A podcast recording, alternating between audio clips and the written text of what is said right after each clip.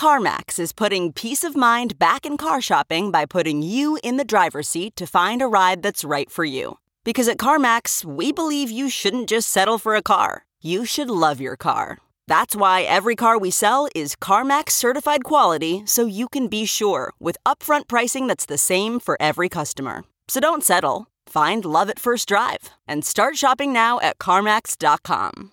CarMax, the way car buying should be. Okay, picture this. It's Friday afternoon when a thought hits you. I can spend another weekend doing the same old whatever, or I can hop into my all new Hyundai Santa Fe and hit the road. With available HTRAC, all wheel drive, and three row seating, my whole family can head deep into the wild.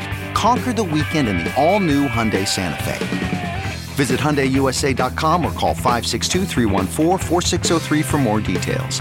Hyundai, there's joy in every journey. For retail narratives, we look to Twitter, we look to these public social media spheres. But institutional narratives have different channels. They go in more quiet back channels, private emails, etc. Things like this, private reports from big banks to their clients. And if this is the way that they're talking about Bitcoin now, it could have pretty significant implications, especially coming up against liquidity pressures at the same time as corporate treasuries are trying to scoop more. Welcome back to The Breakdown with me, NLW. It's a daily podcast on macro, Bitcoin, and the big picture power shifts remaking our world. The breakdown is sponsored by Crypto.com and Nexo.io and produced and distributed by Coindesk. What's going on, guys? It is Monday, November 16th, and today we have a bit of an interesting one. Bitcoin at $318,000 a coin in a year? One Citibank exec says it's possible. Before we discuss that, however, let's do the brief. First up on the brief today, another bullish vaccine headline. Moderna is reporting 94.5% effectiveness in early results. Now, this is the second vaccine to see higher than 90% effectiveness in early trials in the recent weeks, after Pfizer made a similar announcement last week. Stocks, of course, jumped on the news because the only thing up there with the Fed stimulus trade is the vaccine narrative trade. Although, interestingly, they're sort of opposite of one another. A vaccine coming down the pipeline makes it less likely that there's going to be the sort of political will that you need, especially across the aisle in the Republican side, to get more stimulus. That said, I think you're going to see this cycle play out over and over again bullish news in a test, followed by a rally, followed by perhaps some cool off as we realize there's still a lot of time to go. And in the meantime, the number of COVID cases just continues to rise. Next up on the brief today, a new all time high for global negative yielding debt.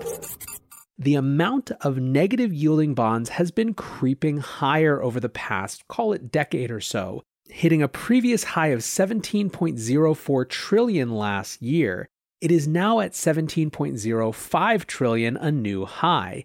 Now, to define this term, a negative yielding bond is basically a bond that is worth less at maturity than the original buying price.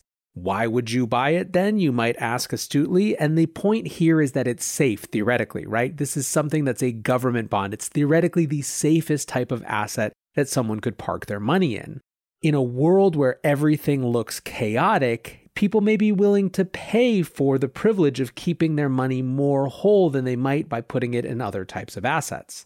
Of course, this is highly compelling for assets like Bitcoin. Joel Kruger, who's a strategist at LMAX Digital, said the more central banks print money and push bond yields lower to contend with ongoing stress in the global economy, the more compelling the economics around Bitcoin become. This was echoed by Dan Tapiero on Twitter, who wrote, expect more liquidity injections from central banks. Short term economic activity will slow again as caution returns. No view on COVID, only on people's response to it. Markets will be well supported with gold and Bitcoin continuing to benefit. Last up on the brief today, Jay Clayton is leaving the SEC. So, Jay Clayton is the chairman of the SEC and he is stepping down at the end of the year. He was nominated by President Trump, although he is politically independent himself, and has been in office for 3.5 years. This is a normal political process. People are making these types of decisions in advance of a likely change of presidential administration. However, For crypto people, this is something they're paying attention to probably more than anyone else, frankly. The SEC under Clayton has consistently and universally rejected a Bitcoin ETF. This is something that many people in the Bitcoin community have seen as a really important step for increasing institutional participation in the space. Clayton has recently softened his stance somewhat, expressing willingness around the idea of a tokenized ETF, expressing willingness around exploring tokenized stocks, but you can bet that people are going to wonder if this may open up a slot for someone who is more pro Bitcoin, more pro crypto. In fact, people are already paying a lot of attention to potential Biden appointees. Gary Gensler has joined Biden's transition team, and he, of course, is a former CFTC chair who has taught courses on Bitcoin and blockchain at MIT. The block called him, quote, one of the country's most serious thinkers on the future of payments, and so the fact that he is in there in the Biden transition could be telling of what we might expect under a Biden administration. That I think deserves potentially a whole show at some point. So for now, let's shift to our main discussion the idea, maybe outlandish at first, of Bitcoin at 318,000 in December 2021. So let's get into this report. And no, I swear, as far as I can tell, this isn't secretly Plan B a Citibank analyst, Tom Fitzpatrick, wrote a report called Bitcoin 21st Century Gold. It was distributed via their CitiFX Wire Market Commentary, which is a source that is intended for institutional clients only. And so, to kick this off, I'm going to read the first two sections of the report because I think it'll give you a flavor and a flair for where it heads better than I could just summarizing. The whole existence of Bitcoin has been characterized by unthinkable rallies followed by painful corrections, the type of pattern that sustains a long term trend. The first major rally on this chart as Bitcoin came into the mainstream was the exponential move from 2010 into the 2011 high, followed by a deep correction. This is interesting for two reasons. That surge as it came into the mainstream was very reminiscent of what happened with gold as it was allowed to float in the early 1970s after 50 years of trading in the 20 to $35 range. That period with regard to the gold price was a structural change in the modern day monetary regime, as it broke the orthodox relationship between fiat currencies and gold, ushering in a world of fiscal indiscipline, deficits, and inflation. The Bitcoin move happened in the aftermath of the great financial crisis, which saw a new change in the monetary regime as we went to 0% interest rates, negative in some countries, and massive QE. Are we on the cusp of another such structural development? This episode is brought to you by Crypto.com, the crypto super app that lets you buy, earn, and spend crypto all in one place and earn up to 8.5% per year on your Bitcoin. Download the Crypto.com app now to see the interest rates you could be earning on BTC and more than 20 other coins. Once in the app, you can apply for the Crypto.com Metal Card, which pays you up to 8% cash back instantly on all purchases. Reserve yours in the Crypto.com app today. Looking for the best way to stay on top of your investment game? Nexo.io has you covered in three easy steps with their high yield savings account for digital assets. Step 1 Create an account at Nexo.io. Step 2 Transfer assets to your secure Nexo wallet with no minimum or maximum limits on funds deposited. Step 3 Sit back, relax, and earn up to 10% compounding interest, paid out daily on your crypto and fiat. Your passive income made simple. Get started at nexo.io. He then discusses a few things. First, he talks about the idea that, in his words, fiscal orthodoxy has gone out the window, and there's little, if any, room around the world for fiscal austerity. Discussing the Fed, he says that monetary policy is being reshaped in the most dramatic fashion since the floating of gold in the 1970s, even going so far as to say that it's being reshaped more than in the introduction of QE. He argues that guidance from the Fed suggests, quote, MMT in all but name and a clear intention of debasing fiat currency. He also mentions that this historically has been good for gold, but discusses Bitcoin's benefits over gold, including, as he puts it, Bitcoin moving easily across borders and ownership being opaque. The report then discusses central banks and central bank digital currencies, and I'm going to read that section in its entirety. Central banks are increasingly discussing digitization of currencies. This is a double edged sword. On one side, it creates a much more effective mechanism for distributing stimulus, particularly fiscal, but on the other side, it also makes capital confiscation easier, e.g., negative interest rates.